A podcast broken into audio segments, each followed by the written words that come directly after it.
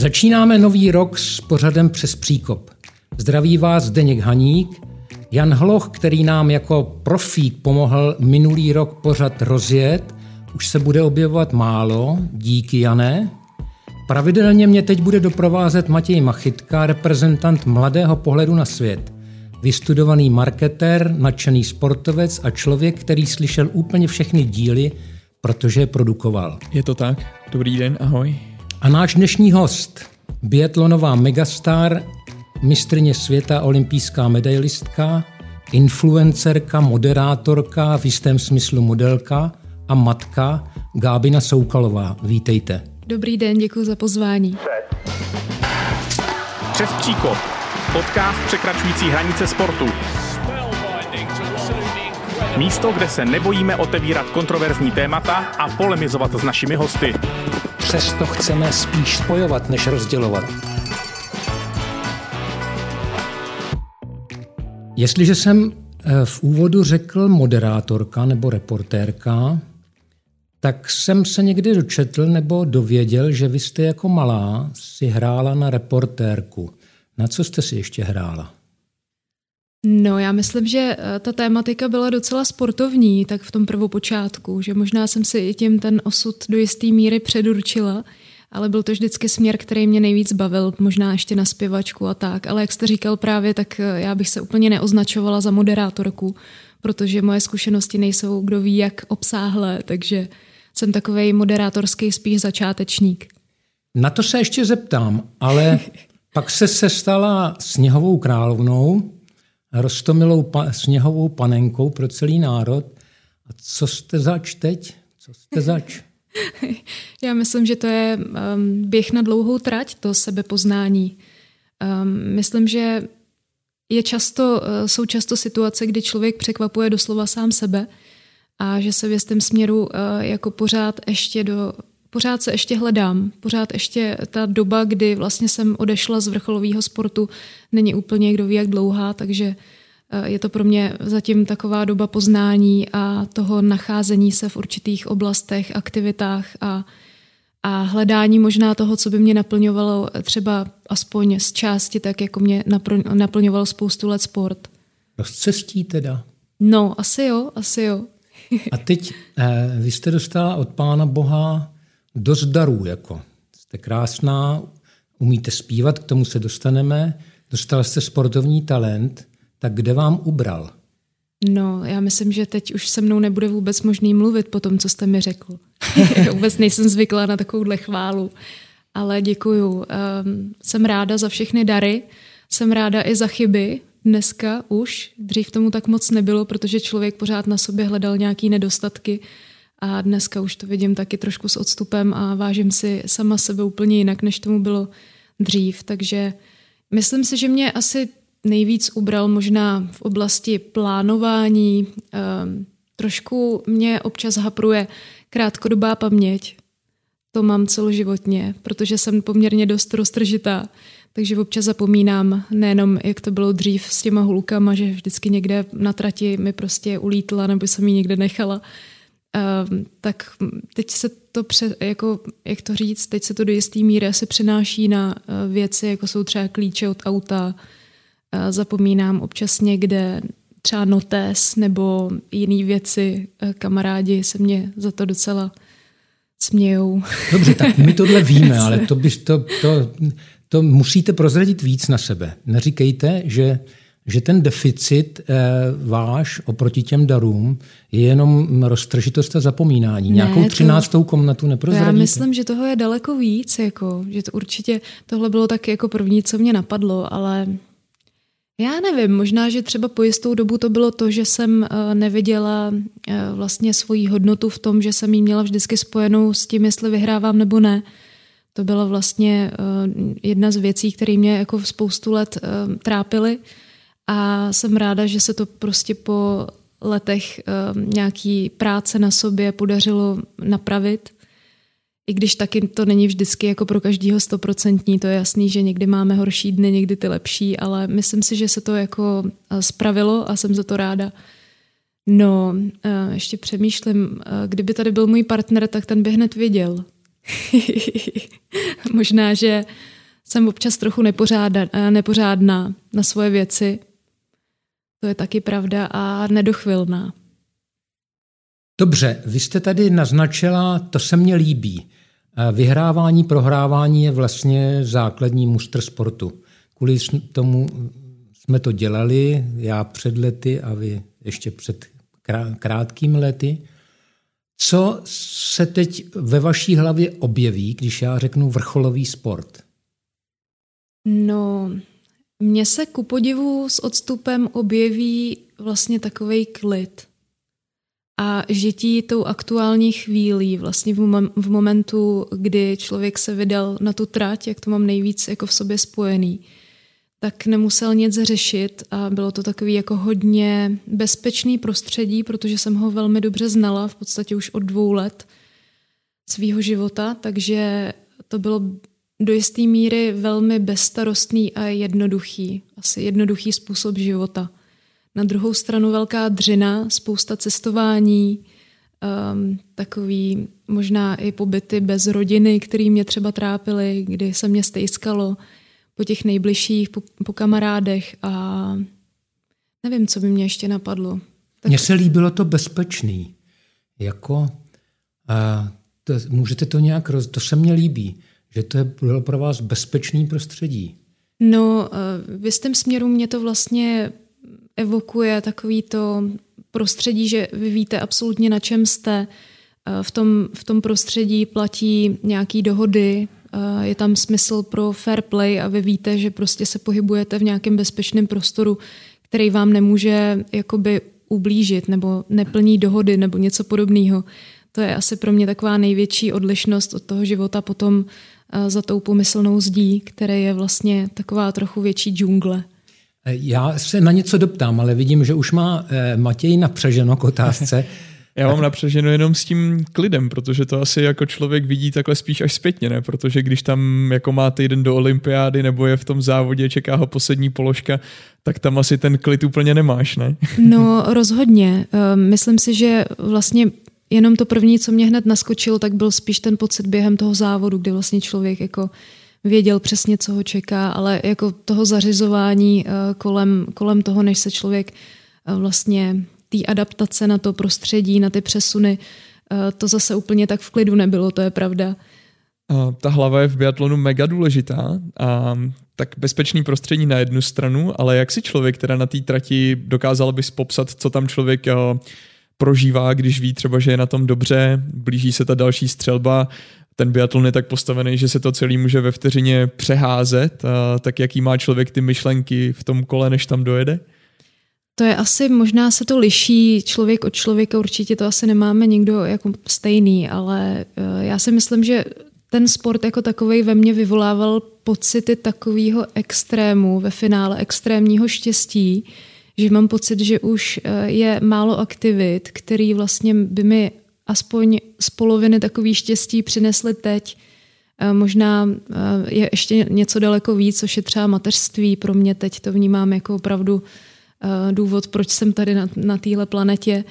Ehm, ale řekla bych, že to byl jako do jisté míry, to bylo dosahování takových jako extrémů v jistém směru prostě ta radost, eh, kterou sdílíte s celým národem, eh, to, jak vlastně i to tělo funguje, že jo? protože to je chemický proces. Eh, během toho závodu se vyrobíte takové množství endorfinů, že máte pocit, že když dojedete, tak můžete jet ještě 20 hodin potom.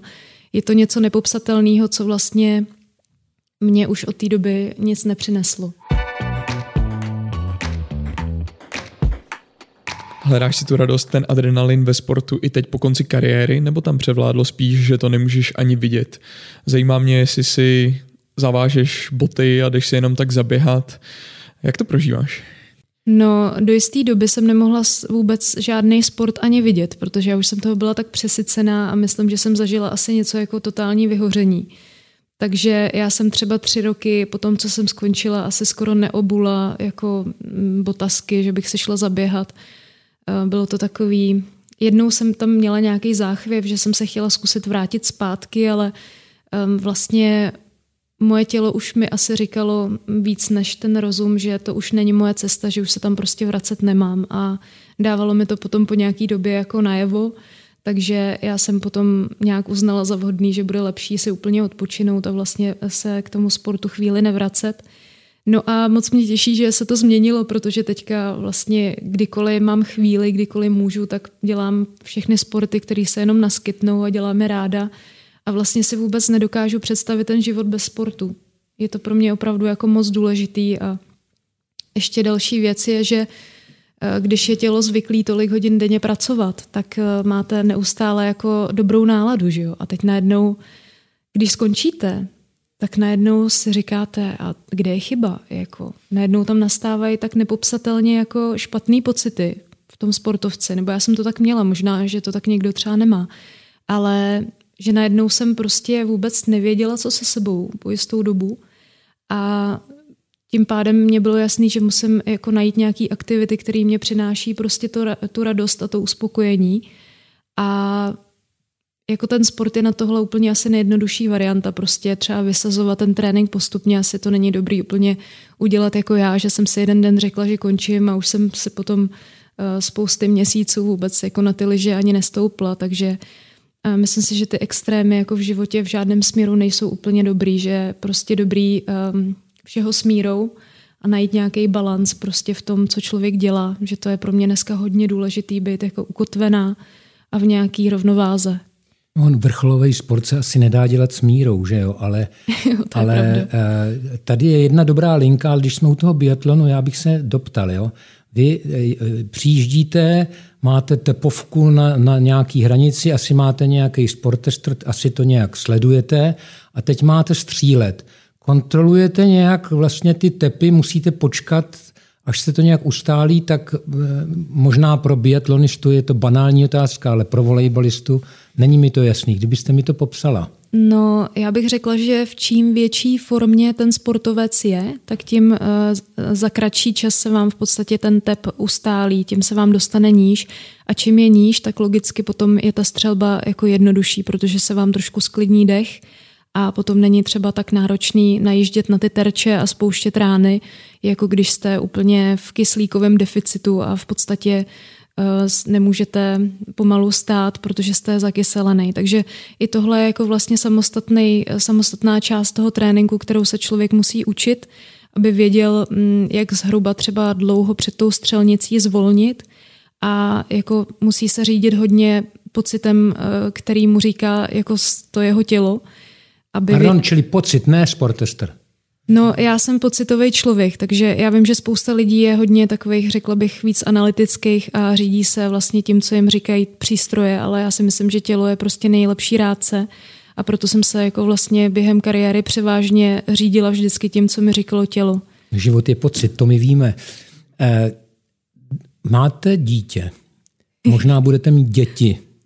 Dáte je na biatlon? No, jak to říct? Eh, jako ráda bych je vedla ke sportu, to je jasná věc, a protože si uvědomuji, jak sport je důležitý. Na druhou stranu úplně nevím, jestli bych chtěla, aby dělalo třeba jednou vrcholový sport, protože vím, co to obnáší.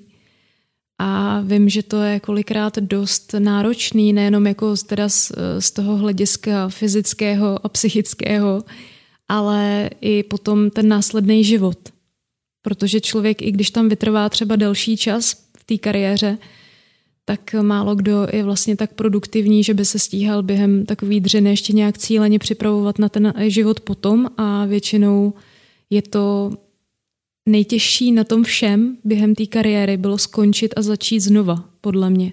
Nevím, možná někdo to má jinak, protože jsou i sporty, kde máte možná více volného času a zajímáte se víc o jisté věci, které vám potom můžou pomoct vlastně v tom následném životě, nebo pokud se vám daří, tak máte někde tak dobře zainvestováno, že v podstatě už můžete mít potom klid, když skončíte nějakou dobu, ale myslím si, že těch sportů je u nás jako minimum.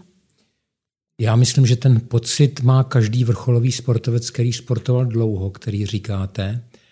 A dost lidí to nezvládlo, ten, ten přechod do druhého života. Takže, mm-hmm. takže myslím, že vím, o čem mluvíte. Udělala byste něco ve svém sportovním životě jinak, kdybyste měla možnost to vrátit? Myslím ten sportovní život. No, já si pořád myslím, že jsem nikdy naplno nevyužila svůj potenciál. Myslím si, že jsem jako mohla dělat třeba víc, jako kdybych vlastně dneska byla zpátky, tak, ehm, tak jsem možná třeba líp odpočívala, líp jsem, nebo věnovala jsem se určitě líp třeba regeneraci, protože um, jak to říct, já jsem byla vždycky eh, spíš pocitový člověk a možná jsem jako dělala třeba do noci věci, které jsem třeba dělat nemusela nebo se mi mohla odložit na později. Takže bych řekla, že jsem tam měla ještě nějaký rezervy, který jsem, jako, který jsem třeba mohla, jak to říct, um, no, prostě byly věci, které jsem mohla udělat určitě jinak, jako líp a nebylo to třeba ode mě úplně profesionální, ale tím, jak se mě dařilo a já jsem se nikdy nemusela moc snažit, mě to šlo samo, takže ani jsem nevěděla, jak to dělám, prostě možná to byl směr, pro který jsem prostě měla nějakým způsobem předpoklady, měla jsem skvělý geny po rodičích a nezažila jsem takový to, že vlastně by mi to jako někdy úplně nešlo, že bych musela se nějakým způsobem třeba snažit víc než ostatní. Spíš jsem byla takový dítě štěstěny. No toť otázka, jestli kdybyste dodržovala líp životosprávu nebo chodila dřív spát, toť otázka, jestli by to bylo lepší, jestli by to nerozhodilo vaše štěstí. No to je pravda, no, to je pravda. Spousty známe spoustu příkladů, že mnoho sportovců, mega sportovců žilo taky třeba prostopášně a možná, že jim to třeba i pomohlo, kdo ví. Mm-hmm. Matěji, když se vrátíš trošku na začátek své kariéry a pak nakonec, tak uh, co se stalo mezi tím? Jak se vlastně všechno změnilo? Protože podle mě spousta lidí, uh, nebo pro spoustu lidí, fanoušků, si vlastně ty takový synonymum českého biatlonu, protože si k tomu přitáhla spoustu lidí, že jo, když bylo Soči, uh, první medaile velký z olympiád, všichni to hltali úplně. Tak jak se změnilo to prostředí vlastně, kdy z nějakého sportu, který nebyl úplně v centru pozornosti, se stal jeden podle mě z nejsledovanějších zimních sportů? No, já moc ráda vnímám to, že začalo sportovat spoustu dětí, který do té doby třeba nějakým způsobem nesportovali, že se začaly aktivně, aktivně něco dělat což je podle mě moc důležitý, protože je to odvádí, jako vede, je to podle mě uh, dobrým dovednostem do života, dobrým vlastnostem. Potom určitě se zkvalitnily uh, služby v rámci, nebo spíš tím, že se získalo více prostředků, financí na ten sport jako takový, tak se mohly zajistit lepší podmínky pro atlety, pro všechny vlastně lidi, kteří se připravují na olympiádu a jiné závody. Uh, takže Myslím si, že i z hlediska třeba regenerace a péče o ty jednotlivý závodníky eh, se ty služby taky zlepšily. Eh, myslím si, že se na to dneska daleko víc dbá, koupilo se nový vybavení vlastně tam do eh, toho společného centra, který, kamiony který jsou, máme. Ty. Kamiony jsou. Ty byly zázemí. od začátku, nebo ty byly až někdy ne, ne, ne. postupem času? To, kamion vlastně uh, začal s námi jezdit až v poslední sezónu, kdy já jsem uh, v podstatě už sledovala závody v Estersundu ve Švédsku už jenom jako divák. A pořád jsem tak nějak jako věřila, že se tam ještě někdy podívám a že mi tam jednou ty liže budou připravovat, ale bohužel se mi to úplně nepoštěstilo.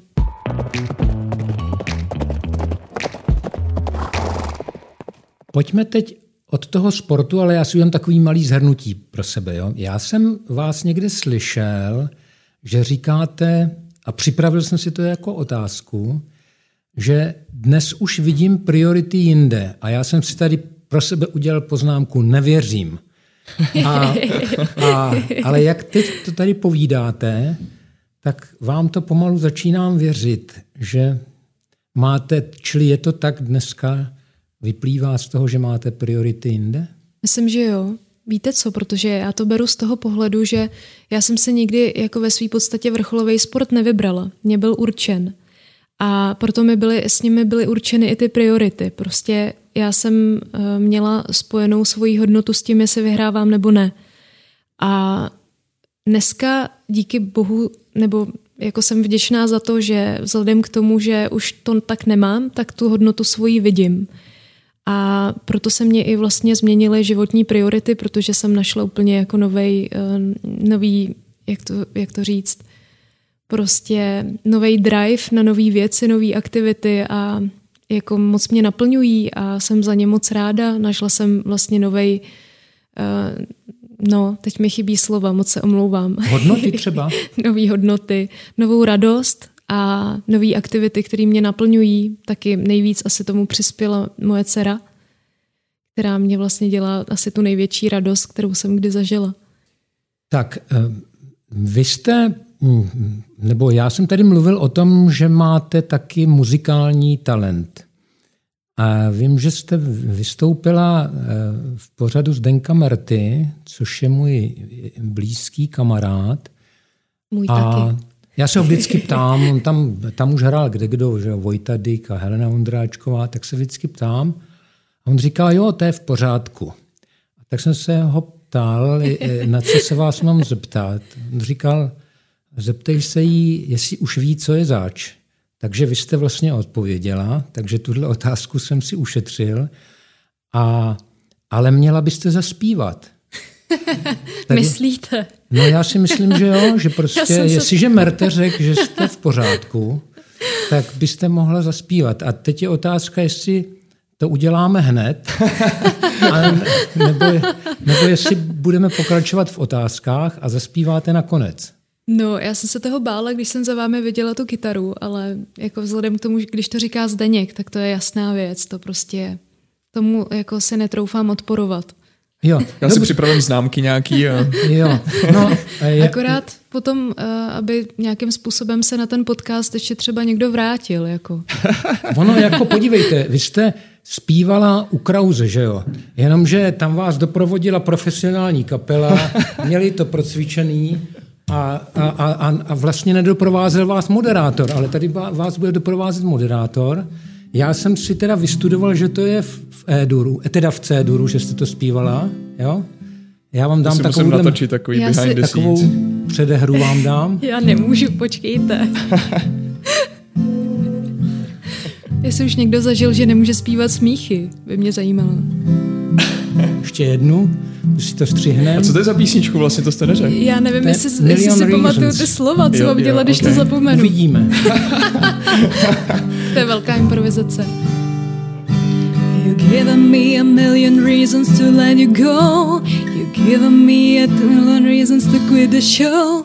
You've given me a million reasons, about a million reasons. Given me a million reasons, about a million reasons. If I had a highway, I would run for the hills. Na na na na na.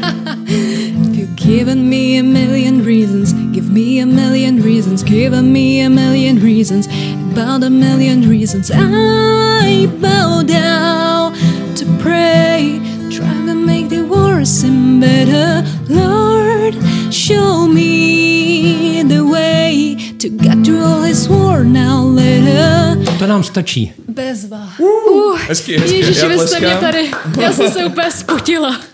Kdybych měl, zapalovač, kdybych měl zapalovač, tak vytáhnu z kapsy a začnu tady do rytmu s ním mávat. Vy jste mě teda připravil voříšek, to mě ještě nikdo nikdy neudělal, něco takového. No vidíte. Takže Te... maturita po druhé tady. No a ah. e, ono to chtělo odvahu, víte, i ode mě, protože já nejsem žádný profesionální muzikant, tak ale říkal jsem si, že to v každém podcastu není, tak proč ne? Tak a já bych se teď zeptal e, na, na to, že já jsem vás tady na začátku označil jako influencerku a já sám jsem si musel před časem vygooglovat, co to je influencer, ale teď už to vím, že to je někdo, kdo ovlivňuje nějak veřejné mínění nebo ovlivňuje vůbec. Vy máte 212 tisíc lidí na Facebooku a 116 tisíc na Instagramu. To znamená, patříte mezi významné influencery vlastně v České republice. Tak jak to vlastně máte? Cítíte tu sílu? Dá se to nějak využít? Jak s tím pracujete? No, jak se to vezme? Já určitě nepatřím mezi lidi, kteří by to chtěli nějakým způsobem využívat a sama jsem se musela jako před poměrně teď už jako delší dobu, ale musela jsem se taky jako přečíst, co to vlastně znamená. E, nejsem úplně ten typ, který by e, těmi médii žil. protože ve své podstatě pro mě to je pořád něco abstraktního a já jsem člověk, který je víc zaměřený možná na ten výkon a výsledek, takže mě baví daleko víc kreativní činnosti a věci, které s tím souvisí, ale je mně jasný, že dnešní doba je prostě taková, že uh, dbá dost na tyhle sociální média a prostě mm, vlastně v rámci práce je to jedna z nezbytných věcí, které prostě dneska jako myslím člověk by měl mít, takže, takže to používám víceméně jako pracovní nástroj, asi tak. Kdo vás to naučil? Tak eh, dobře, tak byla jste slavná, tak ale kdo vás to naučil nebo pomáhal vám s tím někdo? No, ve své podstatě jednoho času, když eh, jsem byla moc ráda, že jsem tyto úkony mohla předávat někomu jinému a nemusela jsem se tím moc zabývat, tak to byl můj letitý kamarád vlastně Tomáš Houska, který pracuje tady s vámi, to váš kolega na olympijském výboru. Takže tomu jsem hodně vděčná, hlavně za trpělivost se mnou, protože sám si moc dobře uvědomuje, že to není úplně jednoduchý se mnou. No a jinak jsem od té doby v podstatě si spravovala veškeré sítě sama a snažím se, aby to bylo vždycky autentický, dávám tam věci, se kterými se stotožňuju, eh, názory, který tak cítím a taky se řídím asi tak jako ve všech ostatních směrech hodně pocitem. Někdy to možná není úplně dobře, protože asi jsem se už tak narodila, jsem trošku kontroverzní osobnost.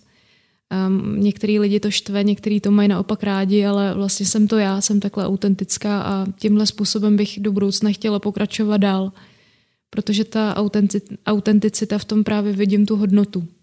Vy říkáte, nejsem mediální člověk, ale tohle vám teda nevěřím. Jako eh, vy přeci víte, jaký efekt má vaše chování, vaše roztržitost, váš vzhled, to přeci vy moc dobře víte, jak to působí, nebo ne? No určitě vím, ale zároveň vím, že bych i třeba těch sledujících mohla mít daleko víc, kdybych jako dávala na nějaký ty trendy, kterými se jako dneska ten eh, svět sociálních sítích, sítí ubírá. Ale nedělám to, protože mám pocit, že prostě to nejsem já. Takže tím pádem jsou jistý, jako kdybych možná byla jako více mediální, tak bych dělala ještě daleko víc pro to, abych měla těch sledujících opravdu jako mnohem víc, než jich mám, ale Kdyby nedělám to předstihla prostě. Petra Čecha, který je podle... podle tak podle to asi ne, to asi nehrozí u biatlonistky. Částečně už si na to asi odpověděla, ale zajímalo by mě, jestli si nad tím přemýšlela už během kariéry a jestli po konci kariéry ti ty sociální sítě přinesly možnosti, které bys jinak nezískala. Protože mně přijde, že někteří sportovci se tomu moc nevěnují a tím se vlastně teoreticky okrádají o nějaké možnosti, které by po té kariéře mohli mít. No, já jsem patřila úplně do stejné sorty, protože jsem se tím vůbec nezabývala a ani jsem tomu jak jako nepřikládala moc důležitost. A protože se tím moc jako, ne, moc se s tím, nebo ze začátku jsem se s tím moc nestotožňovala, nejsem úplně ten typ, um, jak to říct, prostě na tyhle věci. Uh, takže, co jsem vám to chtěla říct? to je tak krátkodobá paměť. To je, tak to je výborný, to, to je výborný, to, tohle určitě nebudeme vystřihávat. A to tam nechte. Ne, ale um, jo, možná v tom směru uh, vlastně myslím si, že kdybych opravdu to nakopla uh, po stránce sociálních sítí, takže jsem dneska mohla být úplně jinde. Já jsem ve své podstatě začala dělat Instagram až dávno po tom, co už jsem nezávodila. Takže i proto ty lidi tam sbírám pomalejc a postupně, ale jako když to člověk dělá poctivě, tak si myslím, že mu to může vygenerovat opravdu dobrý počet sledujících. Ehm, je to taky dobrý prostě nástroj, jak komunikovat s lidma. Člověk může na cokoliv reagovat. Má to spoustu určitě dobrých stránek. Ehm, taky i ta finanční s tím souvisí samozřejmě. Je to taky zajímavý a může vás to třeba po té kariéře jako docela dobře živit, takže Doporučujem. Takže dělejte sociální sítě. jo, ale já jsem už říkal dvě věci, které vám nevěřím, tak jednu vám ale zase věřím. A to je ta autenticita. A dokonce se mně zdá, že v té autenticitě jdete tak daleko, že se vlastně, nevím, jestli dá říct živíte, jako, ale vlastně jakýmsi sebeobnažováním myšleno duchovně, myšlenkově, částečně i fyzicky.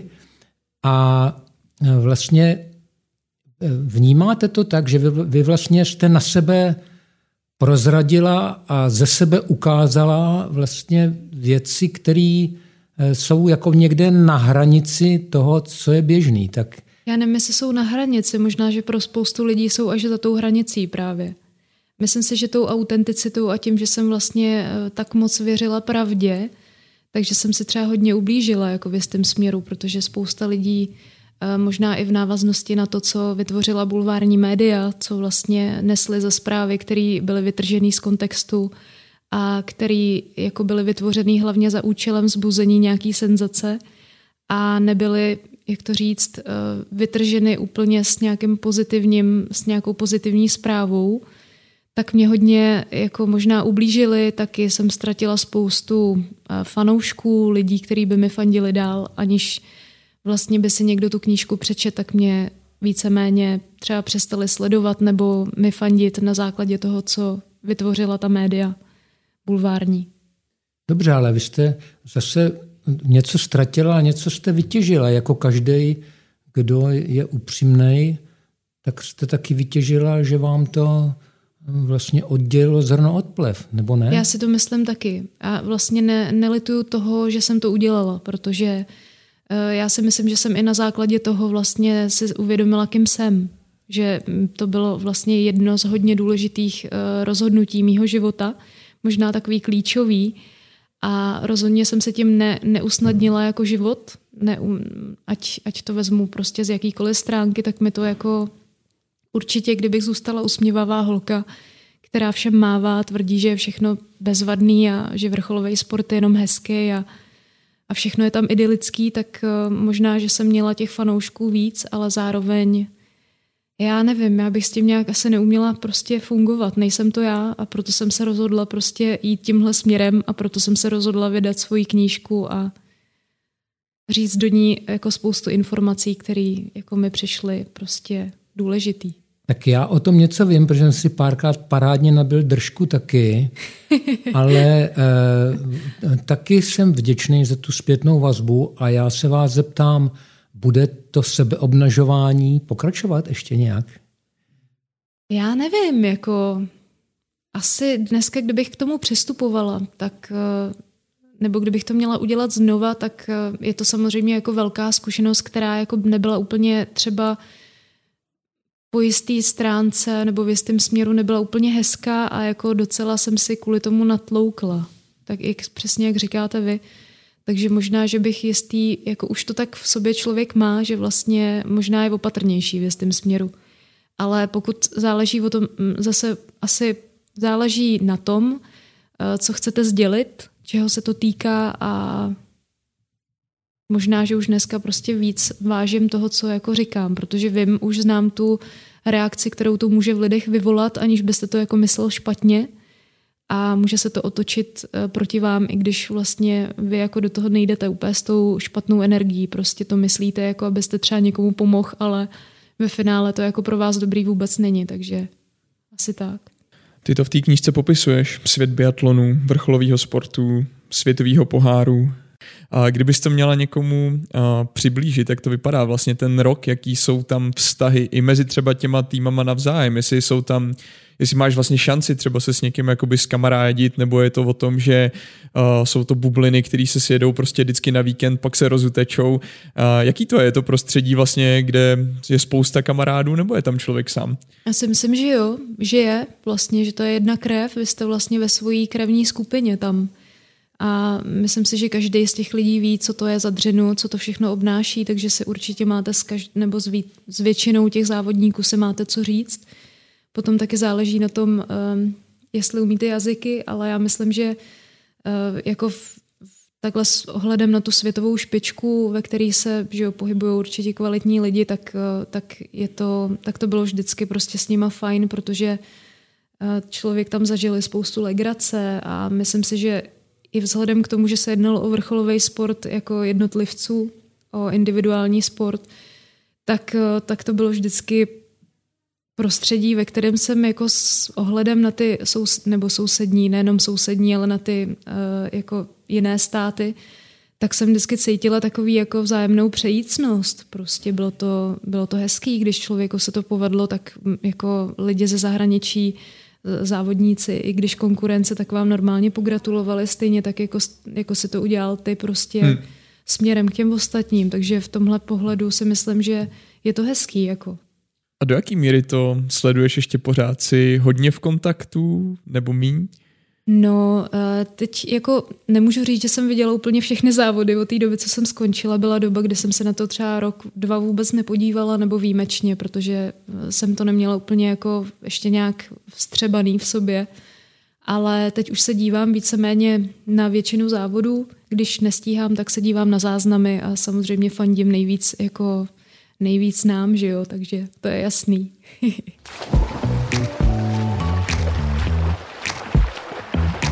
Já se zeptám na to prostředí, protože tady dneska padlo, že jste začala závod a cítila jste se bezpečně nebo v bezpečném prostředí. A někde jsem ale slyšel eh, z vašich úst, že to prostředí bylo do určitý míry nepřátelský. Mm-hmm. Tak v čem bylo nepřátelský? No, já bych řekla, že to je víceméně asi založený na tom, že když jsme začínali, tak ten sport byl malý, nikdo o nás nevěděl, nebyly v tom jako vlastně peníze, ani žádný jiný uh, jako věci, které by to sebou neslo. A v momentu, kdy vlastně už jsme se dostali do nějaké jako úrovně, tak uh, přece jenom nejsme ani fotbal, ani hokej, ani jako jiný velký sport, kde, kde by ten tým jako bral nějaký jako vyšší částky. To znamená, že uh, když se tam odlišujete tím, že jako máte obrovský příjem a ty ostatní třeba dělají více než vy a ten příjem takovej nemají, aby prostě byli třeba zajištěný na spoustu let dopředu, tak eh, myslím si, že to potom nedělá úplně zas takový dobro mezi těma lidma, že tam prostě něco na tom je, což teda nechci nikoho označovat jako konkrétně, ale prostě uh, cítíte určitou takovou, um, jak to říct, najednou možná odchylku od těch lidí prostě, který jako do, ještě donedávna třeba byli s vámi na té jedné lodi. Černá labuť. Myslím, že to rozděluje, no, že to rozděluje jako lidi uh, obecně. No a není to třeba taky i nejen třeba těma penězma, ale koukala jste na nás každýho velkého no, billboardu. To asi jo, no. Penězma a slávou, myslím, že. No a některé ty plagáty byly eh, dělané citlivě, se mně líbily, jako, jako, jako by hlasatel eh, ženské krásy. Tak jak s tou krásou budete ještě pracovat dál? Máte nějaké plány? Víte co, já čím jsem starší, tak tím menší váhu tomu přikládám. Já jsem nějak jako úplně od té doby, co jsem skončila, tak vlastně když jsem si neuměla představit, že vylezu ven bez toho, aniž bych byla nalíčená, i v závodě? Dneska, I v závodě, tak dneska už to takhle vůbec nemám a právě se vyžívám v těch dnech, kdy na sebe vůbec nešáhnu. Prostě nevím, jestli to je hezký to tady takhle otevřeně říct, ale vlastně nemám, nespatřuju už v tom takovou důležitost a je to takový pomíjivý prostě. Jako no já... ale zase eh, jste moderátorka, že jo? Tak jako moderátorku by vás nevzali, Jasně. kdybyste nevypadala, že jo? Tak... Určitě, určitě. To jako zase nemyslím, aby člověk vůbec jako nic se sebou nedělal. Jsou určitý příležitosti, nebo když jdete do práce a tak, kam se to hodí a kam, kam by člověk měl chodit upraven a to i já ctím dodnes. Já bych se zeptal ještě na jednu věc. Já se omlouvám, že jsem přeskočil, ale eh, tam, tam z toho vyplývalo, že tam možná trošku byla nějaká závist tom týmu. A myslíte si, že byly nějaké věci, které byly jakoby z hlediska toho nepřátelského prostředí v úvozovkách oprávněné z, jakoby z řad těch vašich eh, kolegyň? No tak to si pište, že byly, to je úplně jasný. Jako eh, člověk, když najednou z nuly jako vyskočí na sto, tak eh, třeba kolikrát nemá spoustu věcí vůbec zpracovaných, jo? že potom vlastně vy už berete jako standard, že vyděláváte spoustu peněz a vlastně si jich třeba vůbec nevážíte. Prostě občas se chováte třeba jako fracek, což eh, i v mém případě tomu tak bylo, že já si dneska myslím, že po tom všem, co jsem zažila, tak že jsem si s prominutím tu hubu jako natloukla úplně oprávněně. No to je dobrý, že to takhle vidíte. No, jako vidím to rozhodně tak, no. Byla to velká škola, jako, neli, jako nelituju toho, mělo to tak být prostě všechno. Takže už si nekupuješ kabelky, jo? to jsem viděl někde, že to byla tvoje oblíbená věc, jako prostě po závodě nebo za No, jako já jsem si kupovala hodně věcí, protože jsem neměla žádný čas. Prostě neměla jsem čas moc trávit jako uh, společný chvíle s rodinou, s kamarády. A eh, jako jediná taková instantní a nejrychlejší radost byla koupit si něco na sebe nebo nějaký boty, kabelky a podobné věci, což mě jako těšilo tak v průměru asi tak 12 minut. Pak to skončilo, takže už to nedělám. ne, ne, já, mě, při té příležitosti mě napadlo, naše nejlepší volejbalistka Helena Havelková, fajn holka, má buď Ferrari nebo Porsche jako lepší auto a to prostředí tohle prostě neodpustí. Jako, takže hmm. to, to vím, co to znamená a jaký to ranilo když si to vlastně neuvědomila, že tady přistála prostě v tomhle korábu a, hmm. a to, to teda bylo pro ní opravdu těžký, takže Jasně. vím, o čem je řeč. Já si pořád pokládám otázku, jestli to je jenom u nás, nebo je to i v zahraničí. A jako myslím si, že s ohledem třeba na ty sporty, do kterých už teď kvůli svým kamarádům jako vidím víc, třeba ať je to fotbal nebo hokej, tak si myslím, že to tam jako takhle úplně nefunguje, že vlastně ty lidi jsou zvyklí, prostě je to taková komunita, kde ty auta prostě mají a ty hezké věci, potrpí si na tom, konec konců je to dřina, tak do, do čeho jako myslím si, že to je čistě jejich věc, jako do čeho investují, pokud jim to dělá radost, tak, uh, tak je to fajn, jako. Ale jako umím si představit, že spousta malých sportů nebo menších sportů, kde to není úplně typický, takže to jako ty lidi nesou těžce. Já myslím, že závist je všude na světě a ve všech dobách, akorát my jsme po těch komunistech jako ještě nejsme vypěstěný, hmm. protože tady byly obrácené hodnoty, eh, eh, řezníci a zelináři a pinglové byli elita národa, že takže než se to všechno, eh, teď samozřejmě při přikrádali, teď předpokládají, že, při, že přikrádají všichni, že jo, tím pádem podezírají i ty poctiví a tak dále, takže potřebujeme ještě nějaký čas.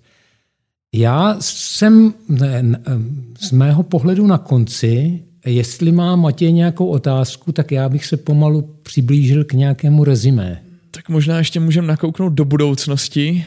Teď tě můžeme výdat na obrazovkách, ale myslíš si, že se třeba někdy k tomu sportovnímu prostředí nějak víc vrátíš?